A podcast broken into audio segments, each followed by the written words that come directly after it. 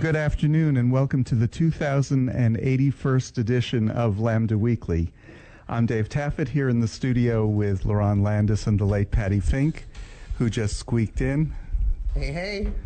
Now, that's doing my math. It's probably actually the 2082nd edition of Lambda Weekly, because remember when we moved to mornings for that miserable year? We did two shows two shows that week. So I guess this is the 2082nd edition of Lambda Weekly.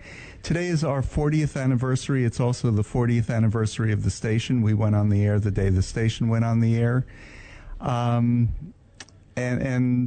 big celebration here. Yep. 40 years. There's a lot happens when you're 40. You know, I mean, I don't remember. Our guests are Viv and Louise, and they're going to try to remember when they were 40 also today. Vivian Armstrong and Louise Young are longtime activists in the community. They met in college. They've been together for 52 years. They were the first same-sex couple in Dallas to get a civil union in Vermont when that was all that was available. They've been married, multiple times since then, but always to each other. I could go on. Louise was a founder of the LGBT Employee Resource Group at Texas Instruments and later at Raytheon. She's one of the together they were founders of Dallas Gay and Lesbian Alliance. Welcome back. Thank you very much. We're so glad to be here. Yeah, thanks, David. You know, thanks for the brief history. We've only been married twice in one civil union. So where were the I remember the Vermont thing big time. Yeah, that was the civil union. Yeah. And then when California had 08, we were going out there to visit my family, and my family said, basically, you know, you need to get married while we're here. I mean, I have nieces and nephews, you know, we've got to make our relationship legal. And so we did, and of course, by November, then that was voted away. Yeah. And so we were out in the woods again. But so you have one of those window. Yeah, we were a window. We were in the window. And then the next window is in 2015, when Oklahoma was in the judicial district that allowed marriage and changed it, and that was right before Louise's 50th high school reunion. So we got married in her hometown with all her classmates. Oh, how cool. Stuff. Her parents had deceased, but, you know, that's the next closest thing, isn't it? The people you've gone through school with. And so we got married in Oklahoma. So we never did get a Texas one, because by then, you know, we'd had enough. Yeah. I think we got the point by then. You're married. It was fun. The Oklahoma marriage was fun. We got married during the Saturday night barbecue. And who would have thunk that you could get married in Oklahoma before Texas? Hey, listen, do you know that some of her class leaders actually were fighting to find out to determine who was going to sign the certificate, because it only had one couple? And the judge who did the service was also in her class, and he arranged with the county office to put in two sets of signatures so they both could. Oh! See, extra special. So we may be some of the only ones who have two sets of witnesses. That's awesome. That's fantastic. That is fantastic. It was That's great. So fantastic. Oh. You know, it's funny that you describe your wedding that way, and mine was the same sort of big, over-the-top, ridiculous wedding. 800 people. Yes. 950, thank you. 950 people. On stage. On stage. Yes, that includes the Turtle Creek Corral. Aaron and I only came in at 450. Yeah. Strong second. Because at the time, the whole thing with legalizing was, ooh, what are people going to think? And if you had that kind of reaction from your class in Oklahoma, what people are going to think is two people who've been together for 50 years deserve to be married. Mm-hmm. Mm-hmm. Right. Well, we've been going to all the other high school reunions. That's right. And these were her besties. Sure. Yes, they were. Many of them I'd started first grade with. The town I grew up in, Ada, Oklahoma, had 6 grade schools. And so not everyone who was in my high school class went to my grade school, but some of them did. So again, with some of them, I'd known them since I was 6 years old. Mm-hmm. Wow. That's really special. Oh, it was. For anybody to be able to say, I still know someone I knew when I was six years old. Yeah. Yeah. Well, that's amazing. They're having another reunion on the 19th of August. We'll be there. Awesome. Yeah, awesome. We will. That's so exciting. I think it's really special when friends are there to support you, because it really is a lot of marriage ceremonies about bonding with your community and relying upon your community and your friends to help support your marriage as part of your vows. And so I think that's really cool.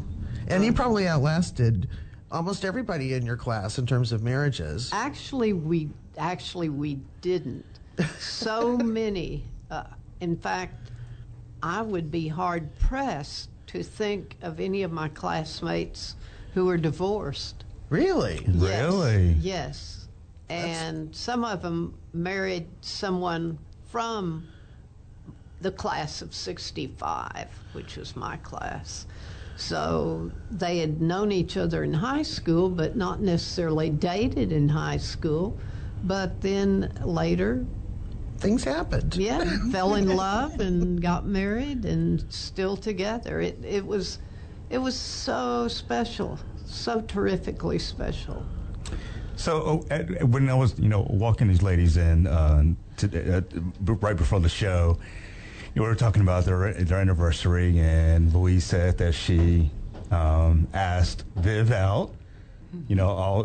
Some 52 years ago, and she said she thought she was cute, and Viv said yes. I thought it was such the cutest story. But, going back, God, things were so different. Can you talk about that? How did you feel comfortable even asking another woman out? Well, that's your... Well, right. Well, it was different. I'd never done that before. But I was a graduate student at the University of Colorado at Boulder, and Vivian was on stage at a panel discussion on lesbians as part of a festival on campus called the World Affairs Week. And so Vivian and several of her lesbian colleagues... again, Vivian wasn't a student. She was a nurse, but was a close friend of several of the students, and she was asked to be on the panel. Well, the panel was populated by men, and I'll let Viv tell the story. All men. All white men, I'm sure. Can you imagine having a topic on lesbians? I was about to say, so you're talking about lesbians, and they were all men. Mm. One person was... I always get this mixed up of the Simon and Gagnon, researchers. His name, Bill Simon, and he actually, worked with the Kinsey Institute, so he knew something about human sexuality. Mm-hmm.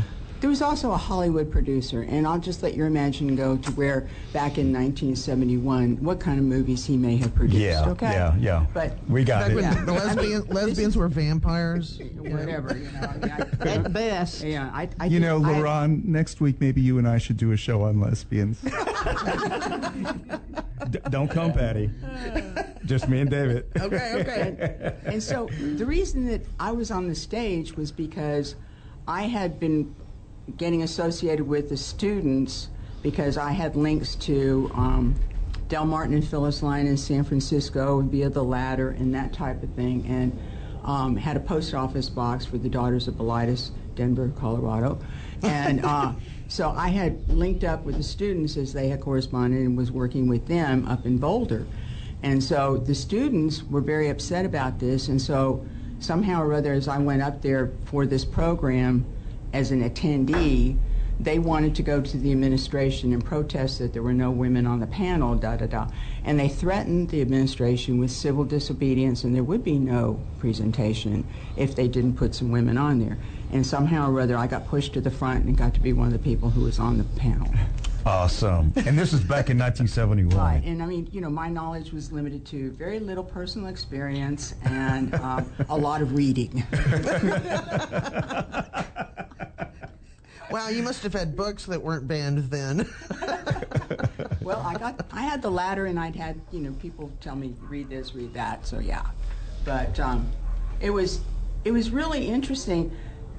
There was so much interest. World Affairs Conference is really a neat thing that they do at the university. They do a lot of different topics, but they actually ended up having this particular one was set in the auditorium where the other presentations had been. There was so much demand for it that we had to walk across campus to another auditorium to hold it because the facility was not big enough. What a great problem to have. Yeah, really. Yeah. Wow. And what did you decide? Lesbians, yes or no? It was actually a very positive program the whole way around. And, you know, Louise was actually a little shy in the beginning because, you know, you're standing up afterwards talking to people who come up, you know, want to talk to you and that.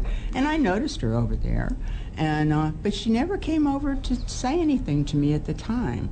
So that later when we were together, I said, oh, this is what you wore that day. Yeah, so she noticed me. Oh. But then we met at another group, you know, activity, you know, like the following week. Yeah. That's awesome. Yeah. She's brave but shy. But she saw you both had your eye for each other already. Oh, yeah. Oh, yeah. Oh, yeah. So you were both out at the time, but not real out. I mean, being out was kind of like, what is being out? I mean, if you go to the bars and, you know, what else was there to be out in? Well, or what? I mean, was my people you work with, well, I mean. No. Did your families know at the time? Let me see. Did they know then? When did they get to know? I don't know. My family, again, from Oklahoma, didn't know till, I don't know, a few months later. They met Vivian and I. Told them about us, and they had a very positive reaction. Awesome. Oh, that's wonderful. Yeah, that's really fantastic. Oh, yeah, her parents were great. That's wonderful. My family was kind of like, you know, not so good when they were, you know, getting to know. My sisters have always been great. No problem there. But, you know, my mother and my grandmother, my uncle's even gay. He just kind of stayed out of the whole thing. And that, because he was, you know, fairly closeted himself.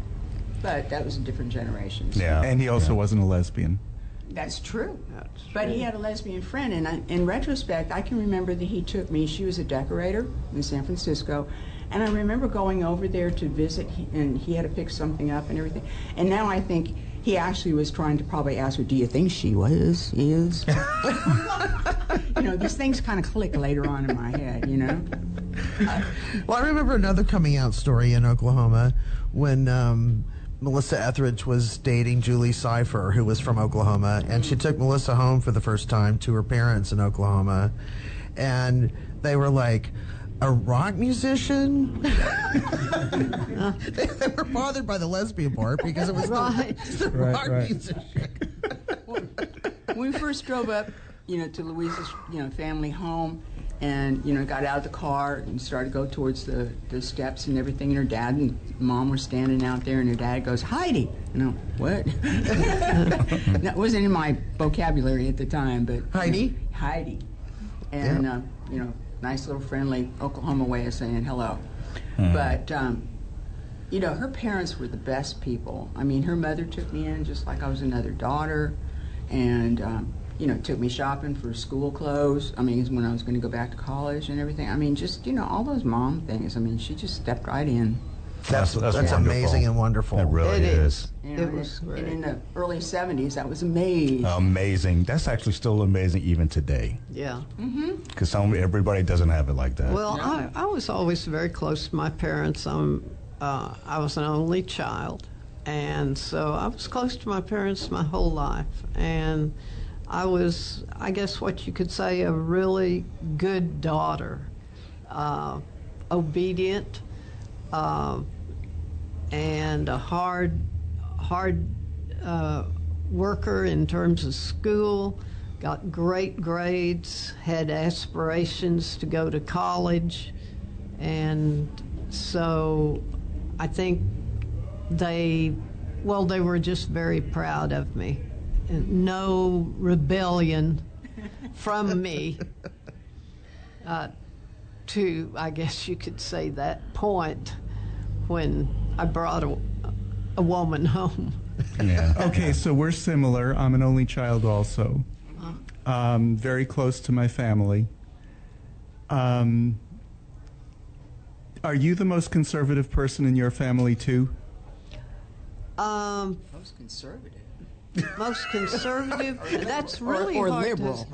That's really hard to say. My parents were Democrats,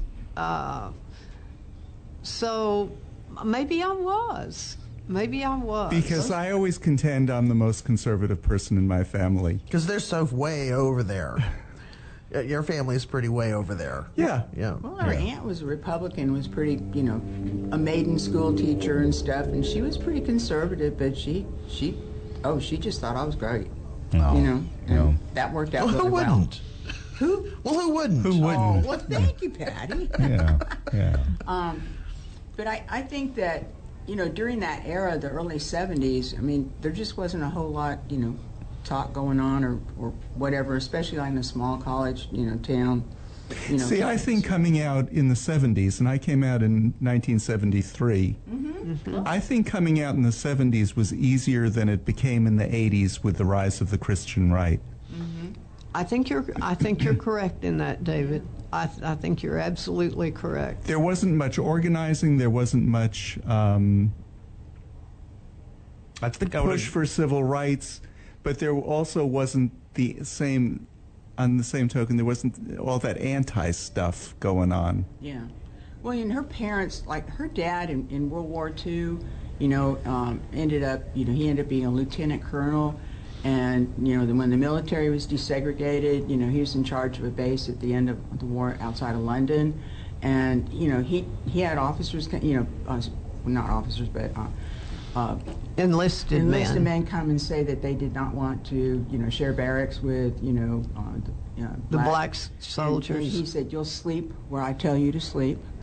And when he was on the school board there in town, when school desegregation happened, you know, there was nothing, no ripple or anything. It just went into effect right away. And then, you know, and we're talking about Oklahoma South, you know. Those are the kind of people her parents were. And, you know, they were leaders in their community, and they just, you know, they just did things the right way. Yeah. Yeah. We need to take a break. We're talking to Vivian Armstrong and Louise Young on our 40th anniversary of both Lambda Weekly and KNON.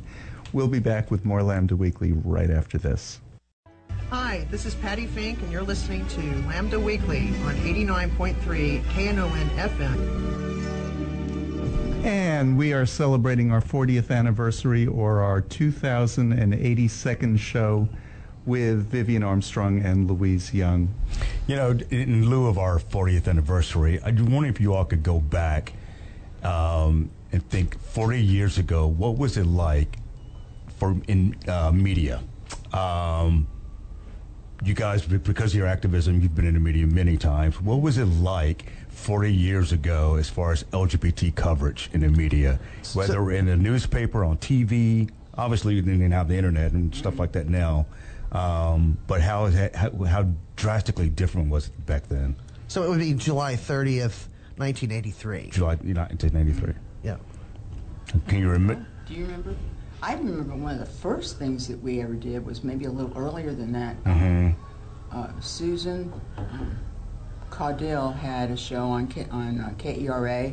There was kind of a community thing. And we ended up in a group thing with, what was the? City Councilwoman, the late Juanita Craft. Oh, yeah. Oh, man. Oh, yeah. And, but the Republican Richardson congressperson or state rep that was very anti was there. I mean, it was a very mixed kind of a thing, and I think there were a couple of other guys that were on with us, and it was videoed and everything. It must be in the archive somewhere. Yeah, I'm sure. I remember when I was in college, and this is in Albany, New York, which is an extremely liberal city. When I was in college, I was on one of the talk shows, but it was on after midnight, And it was call in, and it, I mean, the questions were things like, what do your parents think of you being gay? And my answer was, what do they think of me? What do I think of them? They're the ones who are nuts. You know, they were things that I had never thought about before, but it was just beginning to be talked about. Yeah. You know, in 1983, I think I was in sixth grade. Yeah, shut up, Lauron. And so... I was in college. Hey, somebody here is actually younger than I am. But, you know, in terms of in media, what I remember, I don't remember there being any gay characters or anything on TV. Really wasn't, if I did listen to the radio, it was music. I definitely wasn't listening to talk radio back then. But the only thing I remember as far as any gay coverage had to do with HIV and AIDS. Actually, yeah. It wasn't even HIV then. Yeah. It was flat out AIDS. And that was scary. That's the only thing I remember as far as LGBT coverage back then. Well, you know, and as HIV started to really kind of come along, the negativity started to come along with it, and that made everything much more difficult. I remember, and this was the 90s, newspapers were deciding whether or not to use the word gay or continue to use homosexual.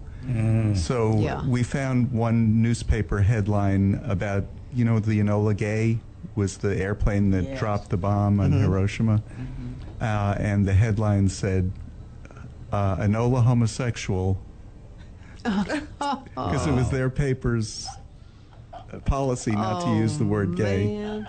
That's really ridiculous. That is ridiculous. I mean, like, that's over the top stupid. Yeah.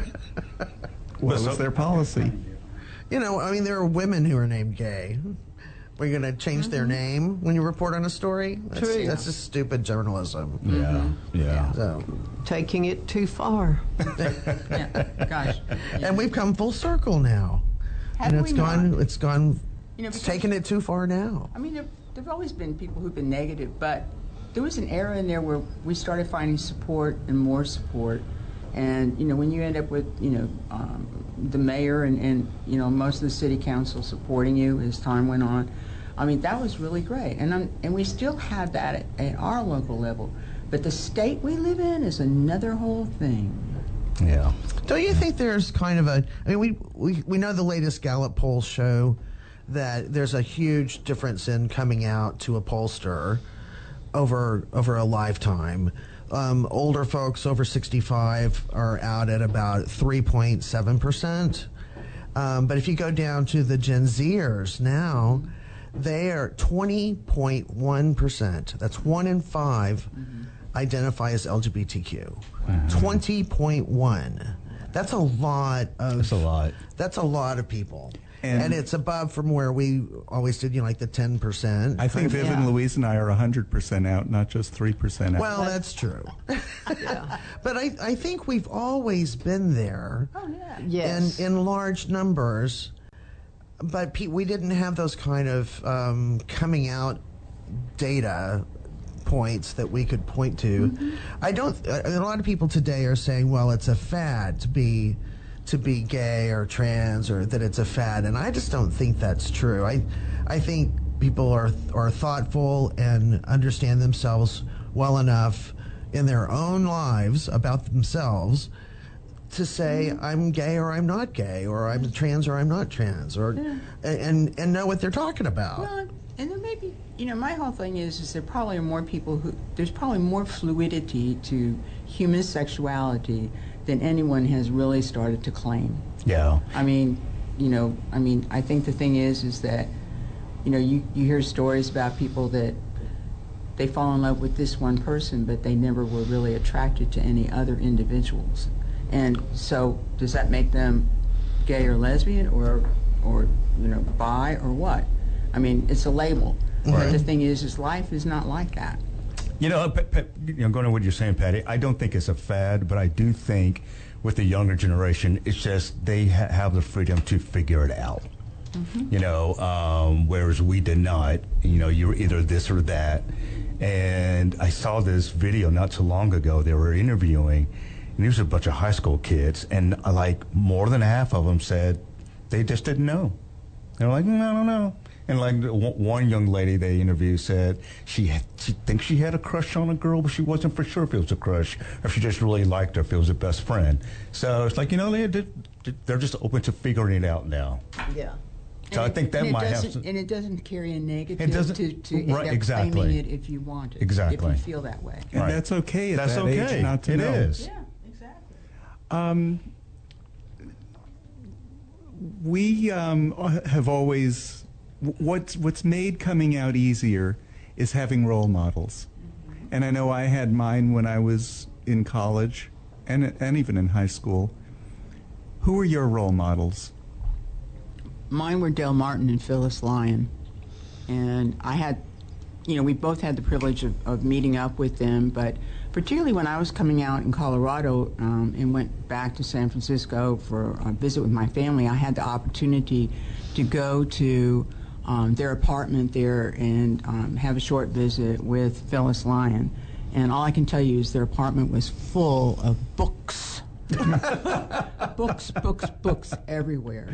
And you know, the fact that she would give me 5 minutes was, you know little old me was just, you know, phenomenal. But they were my heroines. Yeah, and mine as well. And Del Martin and Phyllis Lyon were just early lesbian, I guess you could say lesbian activists, but I mean, there weren't too many activists back then, but they were out. They eventually, I think in the 70s, wrote a book called Lesbian Woman. And this was just remarkable for its time. But they did, that is, Del and Phyllis did give a generation of women some amazing role models in themselves. Mm-hmm. That's fantastic, especially in a time when there were not many. Right. And the ones we did see, I mean, when they were in movies, lesbians were always portrayed as super evil. Mm-hmm. Or vampires. Let's be clear, you're not? Not a vampire. Oh. No. Okay. No. No. Nor is Aaron. Okay. No. And we didn't even, like, you know, consider it, like when I was coming up and trying to self-identify, who am I as a real person, you know, those tough years as teens. Never once thought, oh, I'm a vampire. It just wasn't in the mix. Yeah. So, you know. I don't even like my steak, you know, well, rare.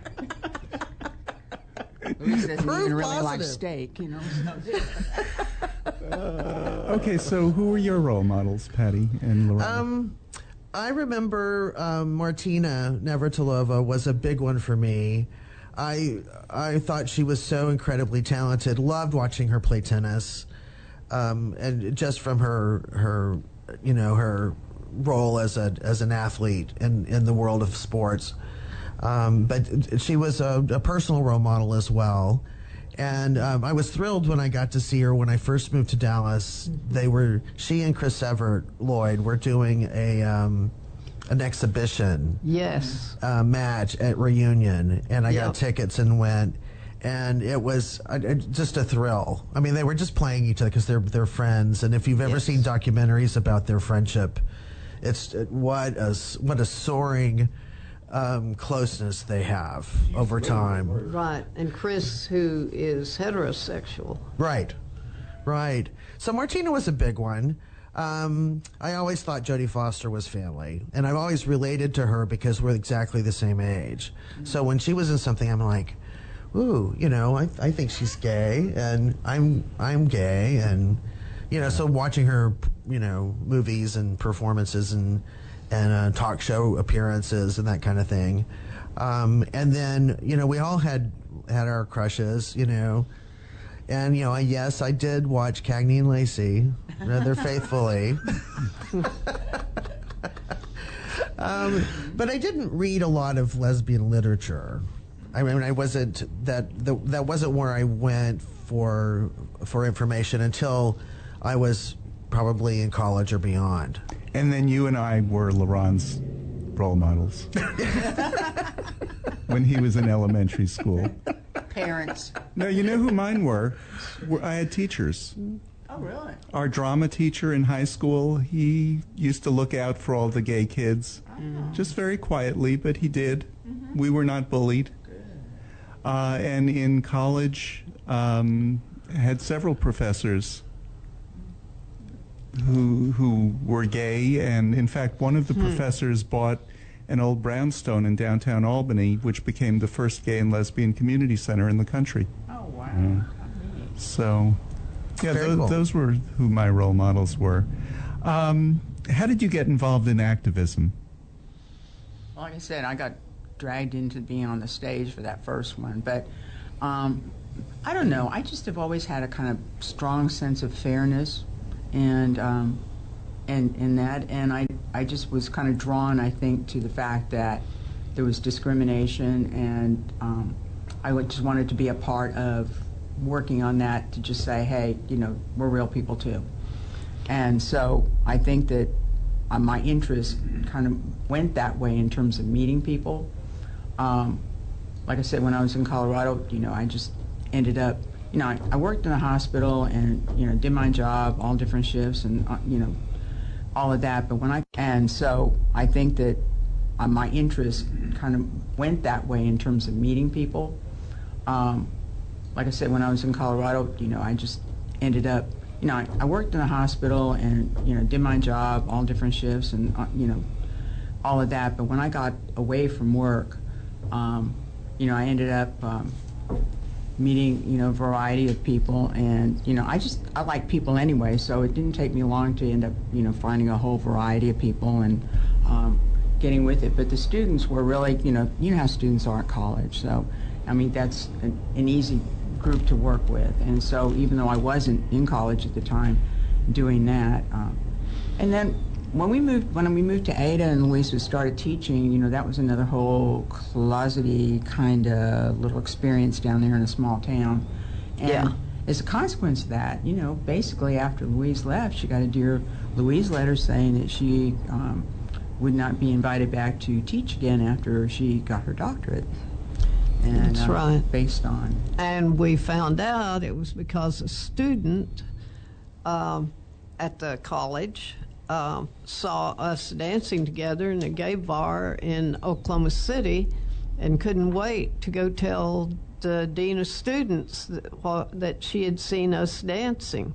And what about the student? Well, you know, that's what we always wondered. We always wondered that. Well, and I kind of know who it was because she had this cute little ragtop, little red Volkswagen, and we saw it in the parking lot that night. Well, she wore combat boots. As Dyke. Daddy giveaway right there. She did. She did wear combat boots. But, you know, it turned out. Oh my God. You know, you talk about when you make, you know, some have lemons in your life, you know, to make lemonade. Well, you know, vengeance and all of that other stuff. Lo and behold, many years later, back about, 10, 12 years ago, the development person from the college came courting us, wanting us to become donors as alumni and whatnot. And we sat down there at the table and Louise told her story and, you know, about her Dear letter that there wasn't any room for her even though her colleagues were doubled up on classes and stuff. And how that had happened, and she said, isn't it time to bury the hatchet?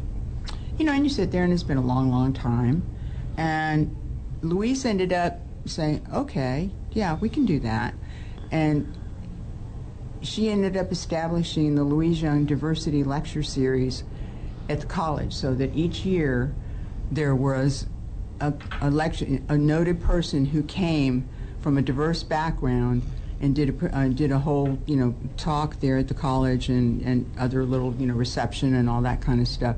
It was open to the total community as well as the university.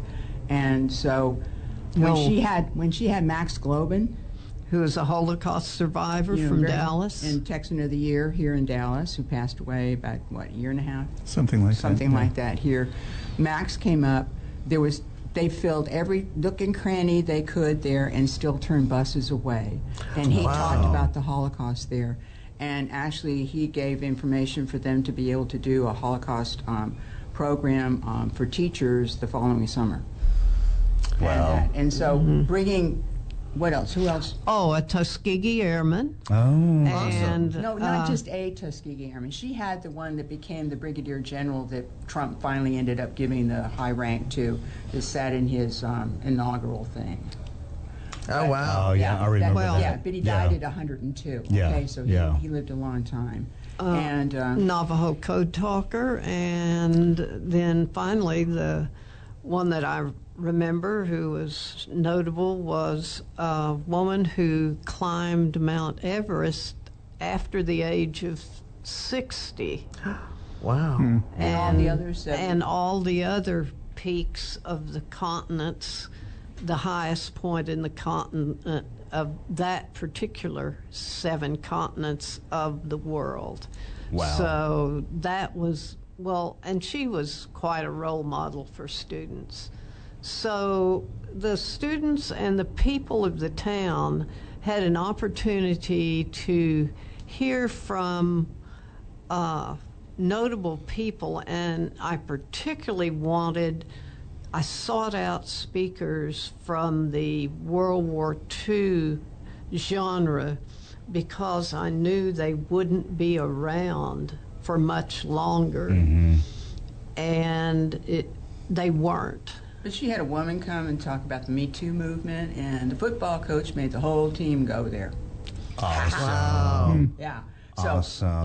Lots of, really good impact. And so, it was a way to flip the pancake. What an incredible impact on that community. Yeah. That's lasting. Yeah, you take a town of less than 20,000 and, university, campus. And so many young people having that experience under their belt as they start their new careers and lives. Yeah. I think that's really profound to have, to touch them in that way before they move forward, to understand the world in a better way. Well, because of your series. Yeah. I'm glad you said that, Patty, because, I always kind of grieved the fact that I wasn't able to finish my teaching career there. But what I came to realize was with the speaker series, was that I educated a generation of people in a different way. So that was very rewarding. You did complete your education career there then. I did. And that'll last a lifetime with those who learned from you. We need to take a break. You're listening to Lambda Weekly on 89.3 KNON FM. I'm Dave Taffet here in the studio with Lauron Landis and the late Patty Fink, and our guests are Vivian Armstrong and Louise Young. We'll be back with more right after this. This is Raphael McDonald from Resource Center Dallas. You're listening to Lambda Weekly on 89.3 KNON FM. And this is the 2082nd show of Lambda Weekly. It's our 40th anniversary that we're celebrating today, and it's the 40th anniversary of the station. Congrats, KNON. We were just talking about hearing a speaker and the impact that can make on you. The speaker that I heard when I was in college, Dave Kopay, was the first football player, NFL football player, to come out. He came out after he retired from football, and he wrote a book, and he came to our campus to speak. I got to meet him again, maybe 15 years ago, and I was able to actually tell him what an impact he had on me. Oh, that's so cool. It's going to make me tear up. It is. Those are the kinds of things that really do make a lifelong impact on students. Yeah. One of the things I think is so striking about your work, Louise, is that you worked at TI, as many people in this town do, at Texas Instruments, and you helped get the LGBT employee group going, and then they sold your division And you had to start all over again, but you did. Right. And, yeah, I started all over again with Raytheon, which is a defense giant, and of course, in a different industry sector. And so that was a challenge because we had worked our way to get a non-discrimination policy to cover LGBT employees, well, actually, L and G employees at TI, but there was no policy at Raytheon, so it was kind of a step back, but I just saw it as another challenge, and so it was long distance because the headquarters was in the East Coast up in Boston. Right. Not here. Right. So that was a little difficult, but I've made connections with the right people, and eventually Raytheon did a non-discrimination policy, and actually was, I think, in a way, more progressive in our area than TI was. They just saw it as a way to be a standout among the defense industry sectors. They wanted to be a standout in all facets of the business and the employees, including the LGBT employees. So it's like, well, we have the best gays. And correct me if I'm wrong, when you all moved to Vermont, when you got civilly unioned, yeah. Raytheon supported that move. Oh, they moved us both ways. Yeah. Up so, I mean, yeah, that's wonderful. Mm-hmm. And Raytheon has consistently, I don't know how long now, has always been ranked as one of the best companies to work for LGBT right. community. I mean, they score 100 on the HRC index all the time. So your work was done. But, yeah, just got to push a little bit sometimes. And imagine 40 years ago, when, you know, if you were homosexual and you were in the in the defense sector at all, whether in the military or not, had a history of being there, you wouldn't be there. Exactly, yeah, you wouldn't be there. Exactly. The contrast between 40 years ago and today, much to Louise's credit for having done that hard work and done it twice. Right.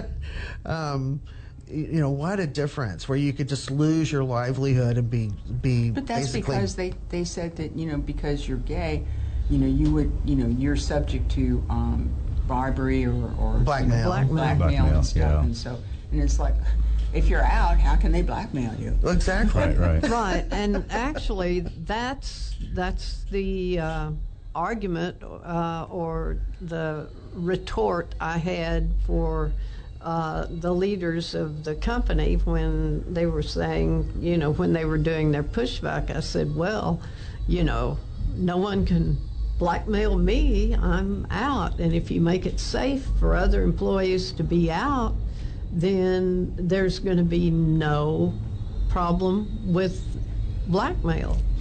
And, you know, that rated a from the leaders, and it's like, maybe she's got a point. Yeah. Louise is real slick with people. Yeah. Right. Well, gets thank results. You, Viv. Thank Lots you, Viv. Of results. Well, don't you find it interesting that people would threaten, your name is going to be published? So? Yeah, so? Yeah, that it is odd, David. It's like, well, I'm already out. What is it about publishing my name, except you give me a little, you know, publicity? Okay. There's a history of meanness that has accompanied our community in particular places and times. I mean, people have been, you know, vicious. Yeah. And you know, destroyed people's lives. And that, I mean, but, you know, that's a fear tactic. You know, you do that to a couple people and all the rest of us are supposed to run scared. So I want to go back to y'all again. 52 years, wow. Mm-hmm. That's a role model for a lot of people, including myself. But I wanted 52 years ago, did you all imagine that we would be where we are now in terms of marriage equality or any type of recognition of our relationships? Did you think that it ever happened? No. And, Lauron, I think it's no. I mean, I personally didn't imagine it, and I think I can speak for Viv that she didn't. Yes. She's nodding, right? She didn't. But it's not that I personally didn't imagine it. I don't think any of my colleagues in the LGBT community could imagine it. It's just, it just wasn't something that we could even conceive of. It wasn't on the radar. That's a great way to put it. It was not on the radar. I mean, we were really focused on things like workplace equality so people wouldn't lose their jobs. Mm-hmm. And I remember there was the big push to get non-discrimination statements in employment policies that were meaningful, so that it really meant something. And boom, here's marriage equality out of nowhere, kind of in the middle of that, so that sort of tack that we were moving towards. It was a case in Hawaii in the mid 90s. Evan Wolfson was the attorney on that case, and he came on Lambda Weekly when we were down in the crack house on San Jacinto. Remember? But he was a guest of ours and talking about it. And when he was talking about it, and this was mid to late 90s, I was fascinated because it was not something I had thought about before. That's so interesting. I guess it's generational. That's all we talked about when we were teenagers. They're like, oh, we're going to grow up and find us some husbands. Here he goes again. I'm serious. Here he goes again, emphasizing that he's a different generation. But you're talking about the 70s. The first ever gay couple was married in 1977, I think. It was a male couple. In Colorado. Yeah. Yeah. Well, what about the guy who tried to marry his horse before that? Oh, well, not that. Yeah. It had happened long before it became a thing. There was a county clerk in Colorado who said the Colorado Constitution just doesn't ban this, so she issued the license. Yeah, she did. Yeah, she did. And by the way, I think it was 74 because I was working on my doctorate and then I didn't get it until 75, and it was, I think, the summer of 74.